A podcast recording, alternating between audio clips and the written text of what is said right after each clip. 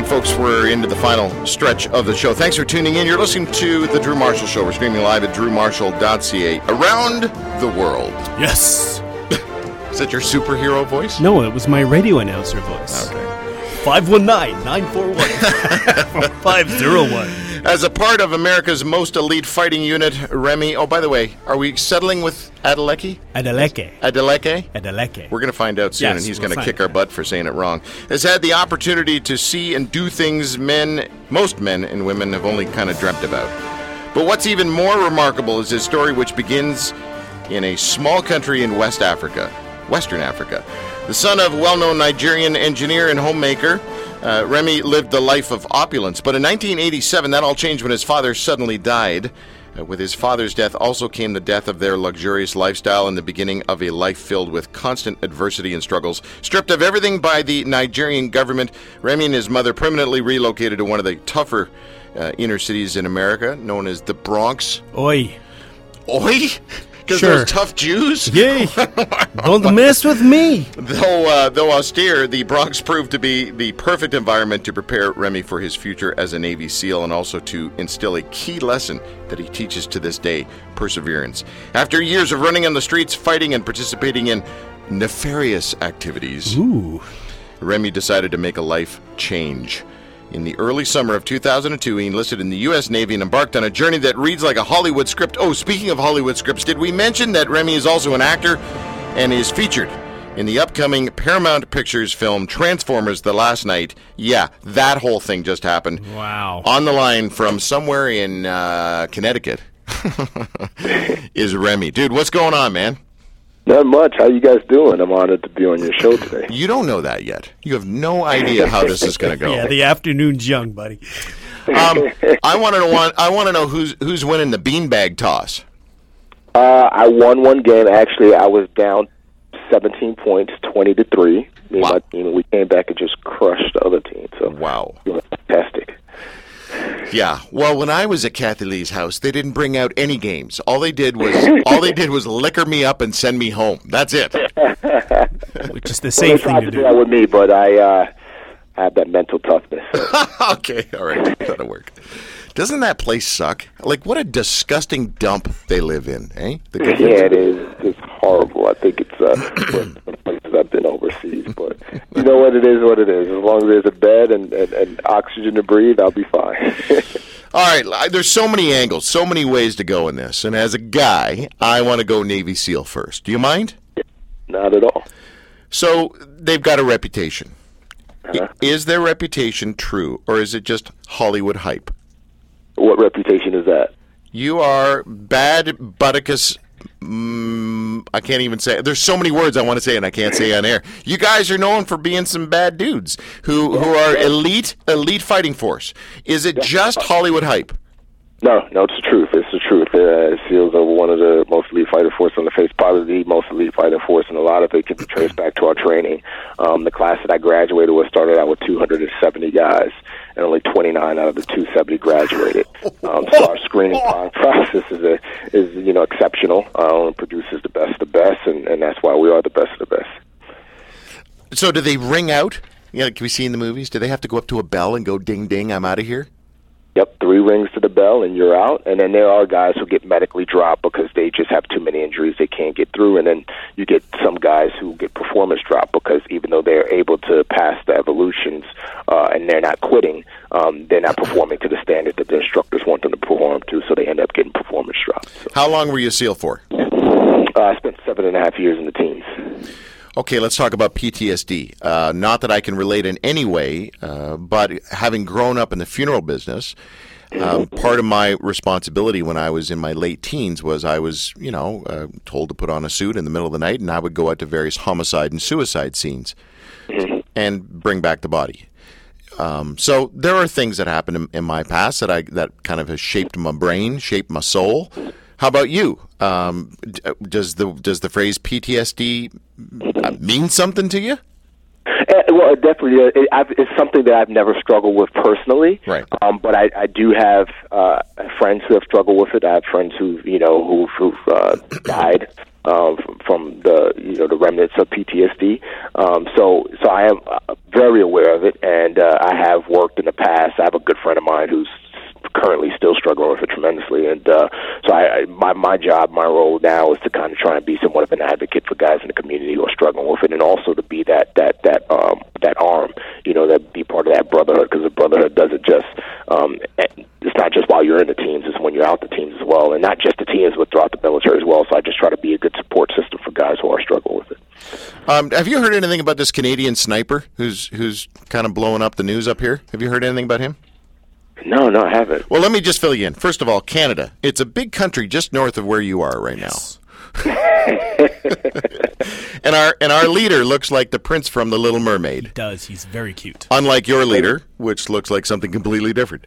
Um, we have a, apparently some sniper dude who's Mm-hmm. out there, and he just what it, we had a we had a guy on our show who who is a former jihadist, and he gives us t- a terrorism update once a month. Oh, interesting. And he came on the show today and was given some props to this this sniper who took out some dude. What thirty eight hundred? No, no, it's 3,400 meters. thirty four hundred meters away. Wow, That's a good. That's a good hit. that's a great shot. We've got three of the top five in the world. Three of the top Distances, five. yes. Okay, all right. That's because that's because we we're the guys that go in that you know in the Olympics you're on the skis and and you have the gun on your back. What's that called? The, the biathlon. Biathlon, yes. Well, I have to. Hey, we, I got to be careful on this because my my brother-in-law is Canadian. Yeah, Oh. in Toronto. oh So I got to be careful how I talk about my Canadian brothers up there. yeah, yeah. You're literal brothers. Um, so hold on, wait. A, have you been to Toronto, Remi? Yeah, yeah. I was. Uh, I've been out there. I've been out there uh, about twice. Uh, my brother, he's part of a, a, a organization called YPO up there. So there's so I, I- I've worked with some some uh, Toronto-based YPOers uh, doing some consulting and on mental toughness, teamwork, communication, leadership. So there's a there's a group of YPOers who I'm sure they're listening to because they they know some of the stuff that I put them through. Well, I want to summarize your story, pathetically, but I want to try. you grew up pretty good family. Uh, you had some coin. Your your dad died. And by the way, let's not, I don't want to glaze over that for a second. My mom died when I was 22, and it sucked. It still sucks. Uh, how old were you when your dad died? I was five. Okay, was five years old. That's brutal. So then all of a sudden, because of the way things are run over there, when your dad dies, all the your stuff gets taken. Is that about it? So yeah, so my dad he was a, he was a well known Nigerian engineer, and uh, he was very well connected in, in, in the Nigerian government as well. And at the time, I'm not sure how it is now because I haven't been in Nigeria since my father's death. But at the time, um, if you purchased land or if you purchased cars or whatever it is that you purchased uh, here in the United States, and I'm sure in Canada, you have a deed or you have a title, and it's all under your name, and the government understands that that's yours. But at the time in Nigeria they could come up to you at any time and say, "You never paid for that. That's not yours. That's not your land. That's our land." And they could just take it back from you at any moment. And so, so my father, that's what my father had to deal with. He never had problems outside the United States because he traveled all, all over the world and worked on projects all over the world. His main issues with with the Nigerian government inside the states, and so they they pretty much took his property. They took all everything that he invested in, and um, we went from having absolutely everything to having nothing. Wow, wow, and that's crap. I have a half brother now who uh, who still lives in Nigeria, and to this day, he he goes back and forth from Great Britain and Nigeria. He's a lawyer, and to this day, he goes to fight to try and retain, uh, try and get back everything that was taken from our family. But my mom says, "Don't hold your breath." wow, wow. So then uh, I don't know how it happened, but you, somehow you end up in the Bronx. Like that's that's a you must have had some kind of connection because people don't normally look at the map and go, "Hey, we want to move to the Bronx," right? Yeah. Yeah. Well, my mom, she's American. So my mom and my dad actually met in the United States, and after they got married, my mom moved back to my my mom moved to Nigeria with my dad. So my mom grew up in New York City. She's born and raised. So so she she went back home, and she grew up uh, she grew up in, in across the bridge, across the bridge from where uh, from the Bronx, right in Manhattan. And so you know that's where our, our her family was. So that's where she figured she'd go to have somewhat of a support system. How how did it shape you into into the the dude you are right now? having lost a father at the age of five. So, if, for all intents and purposes, you grew up fatherless. What impact did that have on you, man?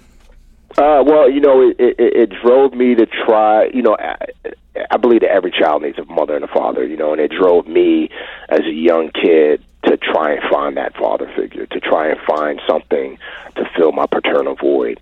And that search led me to some places and led me to some things that you know I, that wasn't right. Um, and looking back on it, I wish I didn't go that route, but at the end of the day, that's what I felt I needed at the time to make me the man who you know I thought I needed to be. Yeah. And so, um, and because of that, you know, ultimately, you know, because of the influences that I had, I got I started out stealing from my mom, and then that progressed to other things, and then before I knew it, I was 19 selling drugs, and I had everything that I thought I needed to have. What correlation, Remi, do you think there is between your spiritual life and and growing up fatherless? Do you th- do you see a tie in there at all? Because because uh, a lot a lot of us uh, you know a lot of us have God issues because we have father issues.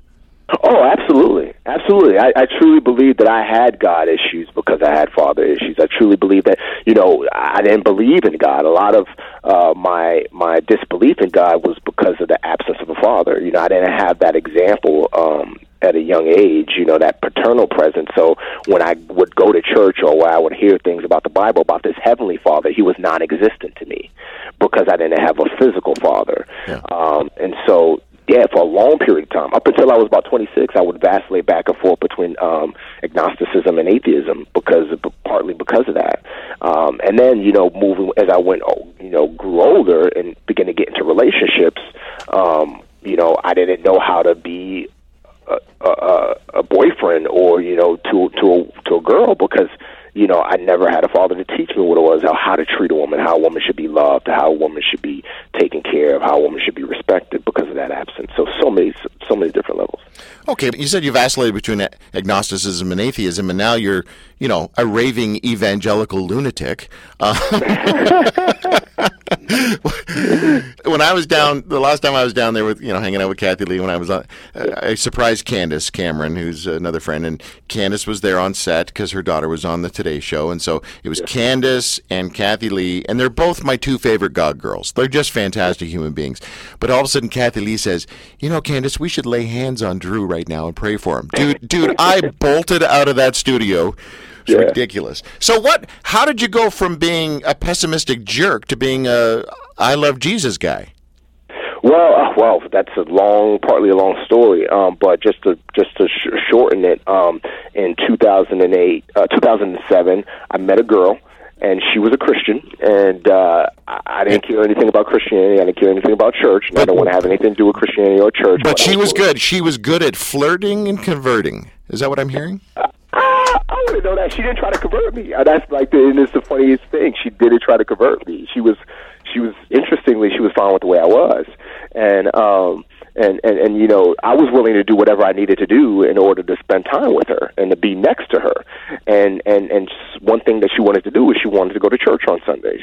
So I would go to church with her on Sunday, and I remember being in the church service, making fun of everybody in the service, mocking the entire system. You know, mocking the guy on stage. Look at this guy; he's probably stealing everybody's money. Look at these people raising their hands and closing their eyes. They're a bunch of fools. Who are they praying to? What are they looking at? A bunch of weak people who can't do anything for themselves. This was my mindset as I would go into the churches with her, and um, few weeks passed, and I stopped going to church with her. Um, and our relationship between the group began to grow, and our relationship began to blossom. And um, as our relationship grew, I began to treat her really, really bad. I began to cheat on her. I was very condescending, very rude to her. I was just a mean person. But despite the way I treated her, she still stayed with me. And then one day I went to uh, uh, jump school, and uh, I'll make a long story short, I broke my ankle on my second jump. And, and after I broke my ankle on my second jump, I couldn't walk for four months. And in that four months, this girl just poured out the love of God on me. Hmm. I mean, she would cook for me, clean for me, pray for me, do all of these things for me. Despite the way she treated me, I would treat her like trash. Hmm. And I just, uh, looking back, I truly believe that God was using that entire situation. He allowed me to break my ankle. He put me in that situation to kind of give me an image of my relationship with Him. Um, you know, in, in relation to this relationship with this girl, because just as he had loved me, protected me, brought me from Nigeria, brought me from the Bronx, blessed me with this amazing life, I still rejected him, didn't want to have anything to do with him, spit in his face, t- made fun of Christians, made fun of his name and everything. And so, you know, through that somewhat self reflection, you know, I, it, it didn't do too much for me. I kind of scoffed at it, but as soon as I was able to walk, then I pretty much broke up with her. I left her, and I remember she fell down on the floor. She was just like, "How could you do this to me? I've given up so much for you. How could you do this to me?" And I said, "I don't care. You know, I don't get out of my house." So fast forward a little bit, you know, I end up taking her back into a relationship. We get back in a relationship a few months later, and I get sent off to cold weather survival training in Alaska. And while I'm in Alaska, I'm walking around this wilderness by myself because I'm doing land navigation, trying, and, and I'm in this wilderness. And as I'm walking around this wilderness, I begin to really reflect on my life. I really begin to take an honest assessment of my life and look back, not just at that period, but look back, going back into the years. And as I begin to look back on my life and saw how I treated people I claimed I loved, saw, saw how I treated my girlfriend, and saw how I had become and how rude and, and, and mean I was towards people, I didn't like what I saw. It was for the first time in a long time I did not like what I saw, and so I made a decision. I decided, you know what, Remi, I'm going to fix you. It's essentially, I'm going to fix myself, and I tried. I tried different things to fix myself. I tried other religious practices. I tried meditating. I tried all of these different things to fix myself so that I could be a better person. Uh, and nothing I tried worked it really frustrated me. Uh, and it frustrated me so much that I fell into a deep depression. And then along those lines, this girlfriend um, who I had at the time, she goes to a party, and when she's at this party, she meets a woman who finds out that she's dating me, and this woman just tells her, "You need to leave this guy because all he's going to do is continue to treat you like trash, and he's going to be gone all the time, and your life is not going to be worth it." And so for the first time in two years, that one conversation gave my girlfriend the strength to leave me. And so when we got on a phone call while I was in Alaska, I called her up and I said, Hey, babe, you won't believe this. I realize how much of a dirtbag I am. And when I get back, I'm going to marry you. I'm going to be such a great guy. I'm going to be a changed person. You will not believe this new person you'll see. And she was dead silent on the other end of the line. And I'm thinking to myself, Hey, babe, what's wrong? Why are you silent? What's going on? And she said, I'm leaving you. And I said, "Why? Why are you leaving?" She said, "Because you you treat me like trash." And I was just I felt like I was in the twilight zone because here I had made this decision to change. Yeah. Before she decided to break up with me, and now she's leaving me, and I felt like I was literally in the twilight zone. So to make a long story short. I, I hit the bottom of the bottom after that, and, and, and I just kept the, uh, my brother, who was a Christian. I remember he would always, you know, tell me I needed to try Jesus, I needed to pray to Jesus, all this stuff. So I literally began to say, "Okay, God, if you're real, Jesus, I need you to come into my life and bathe my life, change me, and give me this new life. But if you're fake and if all of this church stuff is a farce and a waste of time, then absolutely nothing's going to happen. Yeah. And so I just literally cried out to Jesus, literally. And as I cried out to Jesus over time, He came into my life, invaded my life, changed me, taught me how to love Him, love people, love myself, and I was a. And ever since then, I've, uh, you know, I, I, I, it's just hard for me not to believe Him. Okay, okay, hold on, hold on, hold on. Your mother is she a is she a, a, a Jesus lady? Yeah, my mom loves the Lord. Okay, does. is, and your brother, Jesus guy? yes, he loves the Lord as well. This woman, she Jesus woman? The girlfriend? Yeah, Yeah, yeah, Okay. yep. dude, are you stupid? Do you realize how many? Like uh, you're like the old story where the guy's sitting on the roof of a flooded, uh, you know, area, and he's praying to God to save him, and the guy comes by in a boat, and and uh, and he says, "No, no, no, I'm okay. I'm waiting for God to save me." And a guy comes by in a canoe, "No, no, I'm waiting for God to save me." Got a helicopter, "No, no, I'm waiting for God to save me." And then he drowns, and God, and he goes, "Hey, God, what the heck?" He says, "Well, I sent you a boat, and a canoe, and a helicopter, idiot." Yeah, yeah, yeah. absolutely, absolutely, absolutely. That was me. That was me. Man. That was me. All right, hold on. I, I want to tell everyone about this I am second uh, video. First of all, most uh, Jesus ministry type things, I they just make me sick because they're schmaltzy, they're cheesy, they're they're poorly produced or whatever. They they need to be left behind. I agree. But this I am second stuff rocks. I mean, it's it, a few things. First of all, go to iamsecond.com, type in Remi in the search thing. Watch this dude's. Uh, well, how long are these things? They're, they're like short. 10, 15 minutes, maybe? No, not even. the, long, the, the longest video is about ten minutes. The shortest is about four to five minutes. Right. So this is perfect for dudes Okay, with dudes yeah, with ADD us. issues like Yes. you and I. Um, and they're they're professionally done. They got the black backdrop. They're they're succinct. They're dramatic. They're powerful. I remember loving R.A. Dickey's. It was so good. Yeah, yeah. So, uh, Remi, let me just say this to our listeners, L- ladies. First of all, I got to tell you a couple things about Remi. Right. Put on the Barry White. I'm going to put on a little Barry White here. Uh, Remi has got the bod with the nod. I mean, he I don't know what that means, but it rhymed. Is he up there with Terry Crews? Yes, Terry Crews, right? We had his wife on the show a while ago. Dude, you are jacked. So, first of all, ladies, if you want to uh, tell your husbands about a guy's God story, and I mean a dude's God story, right? Not just some, you know what I mean? Yeah. Go to I Am Second, type in Remi, and watch this guy's story, okay? It, it's powerful for a couple of reasons. One, he's lived it. It's been, it's real. There's, you know, if you got man issues, okay, fine. He's done the man thing, but you're a great communicator, Remi. You're a really good communicator. Thank you. Thank you. Secondly, if your car battery is dead, you want to get an interstate battery. The, re- the reason being is the guy behind the guy behind I am second the I am second stuff is the guy behind interstate Oh, batteries. wow. Okay. See what I did there? Nicely done. Little free plug. Thank you very much. Plug electricity. You're good. Thank you. and then finally, apparently you're in a movie. Is that true? Yeah. Yeah, yeah, yeah. I'm in a new Transformers movie. Yes, sir. How the heck does that happen? Seriously. Uh, hey, back to God. You know the God story. Acting was never something I thought I was going to do. It was never something I wanted to do. And uh, back in 2013, there was a lady who uh, she her name is Catherine Humphreys, and her husband Harry. They've worked with the director Michael Bay since The Rock in '96, and so uh, he was producing a TV show by the name of The Last Ship, and they were looking for somebody with a military background like myself. And so she reached out to me and said, "Hey, are you available to film for a day of filming?" I said, "Absolutely not. I don't want to film. I don't want to be on TV. That's not my thing." But she said, "You know, check this out. This might be a good opportunity you try it out." So I went, tried it out, the day of filming, didn't like it at all. Uh, a few weeks later, a lady at my church reached out to me because she found out I did a day of filming. So she said, "You need to audition for this play." Went through three weeks of chasing me down. Finally, I agreed to go audition. I got the part in the play at the Lyceum Theater in San Diego, and then I didn't do acting anymore after that for three years. And then uh, in May of 2016, last year, the woman who cast me for a day of filming in the last ship, uh, as Michael Bay was doing his pre-production for for Transformers, he was looking for somebody with my skill set and my look. She remembered me. So she reached out to me and said, "Hey, we're starting this movie tomorrow. Are you interested?" And I said, "Sure. What is it?" And she said, "It's Transformers." And I said, "Well, absolutely, I'll be there." And then uh, I sent her some pictures. Next day, I was on set filming. One day turned into three weeks. Three weeks turned into about six months, and then before you know it, I'm in this big blockbuster movie with Mark Wahlberg, Anthony Hopkins, and the rest of the group. Come on, just ridiculous. Uh, there's a picture of you that we put up uh, with you and Anthony Hopkins. Please, please don't burst my bubble. Tell me Anthony Hopkins is a cool guy. Just tell me he's a cool guy. Oh, he is such a down to earth, super cool, sweet guy, man. He's he's he's awesome. Does he awesome. does he eat fava beans With a nice Chianti. with a nice Chianti? Yes. Uh, word on the street he is, but uh, I didn't stick around too long enough. to No, out. no, you, you don't want to stick around anybody who's eating beans, man. It's just not a good idea. Um, okay, your your life is a walking. I don't even know how to say this. I mean, you you know, there's so many elements and layers to your life journey, right? miracle. It's a walking miracle. Okay, yeah, I'll I'll use that word. I don't. I know I don't use the M word you very don't. often.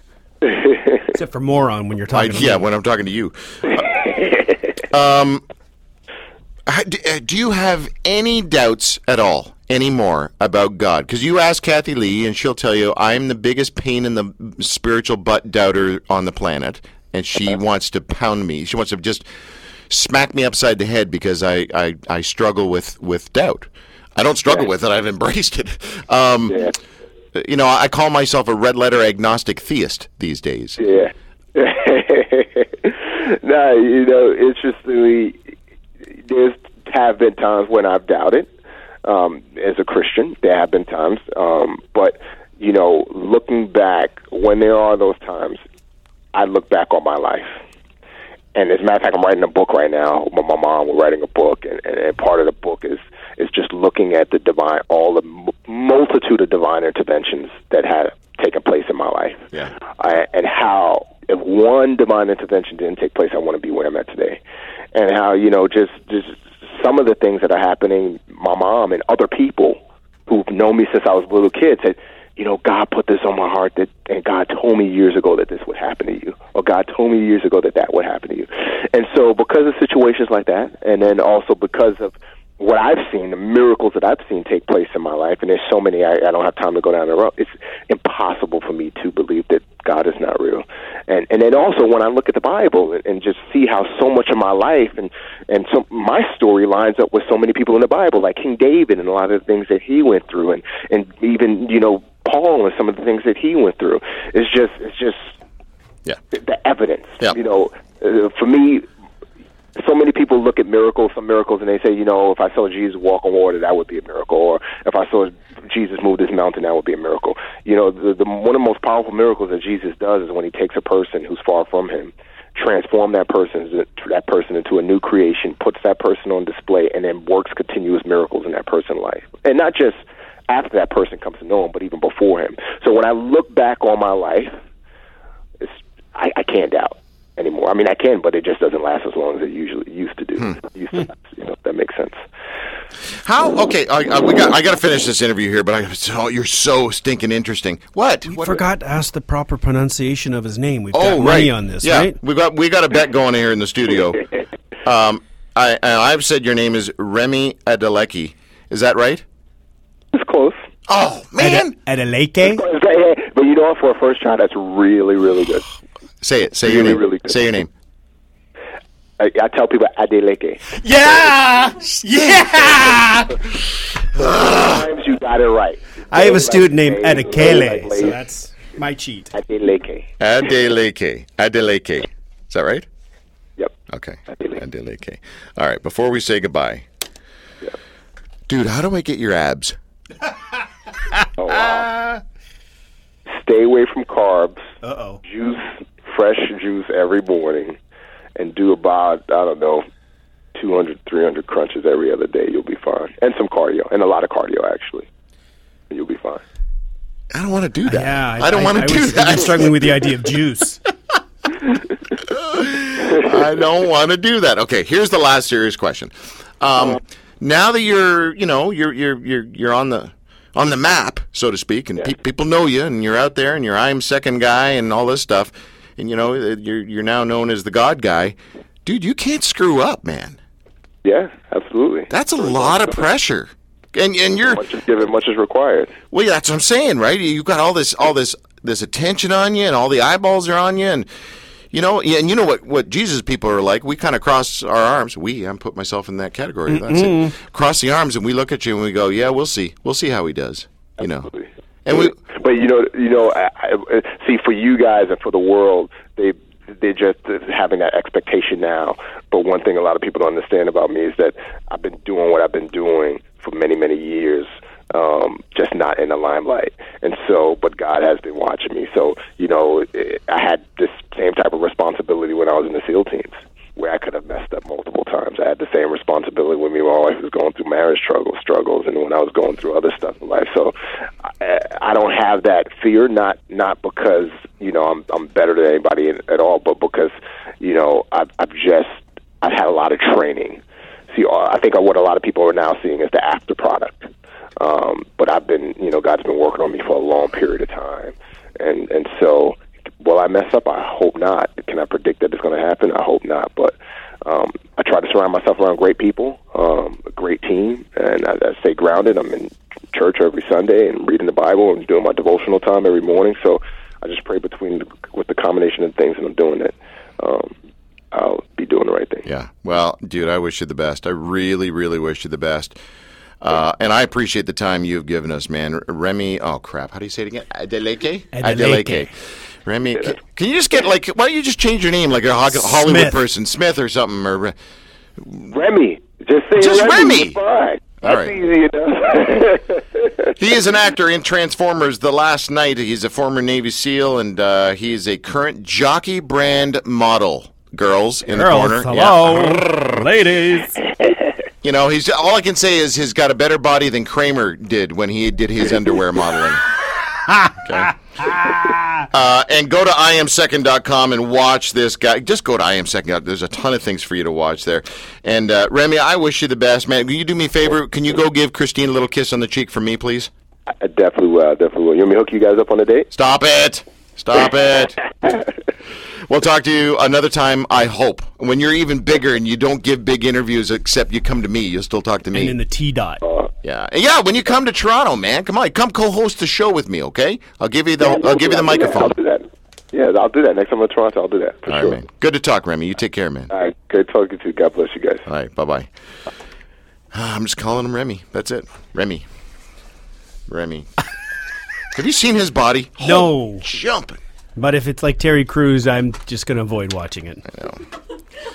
He's so depressing. it really is. So it's like it's like being a guitar player watching Tommy Emmanuel yes, play. it's like, okay, here's my guitar pick hanging up. I'm out.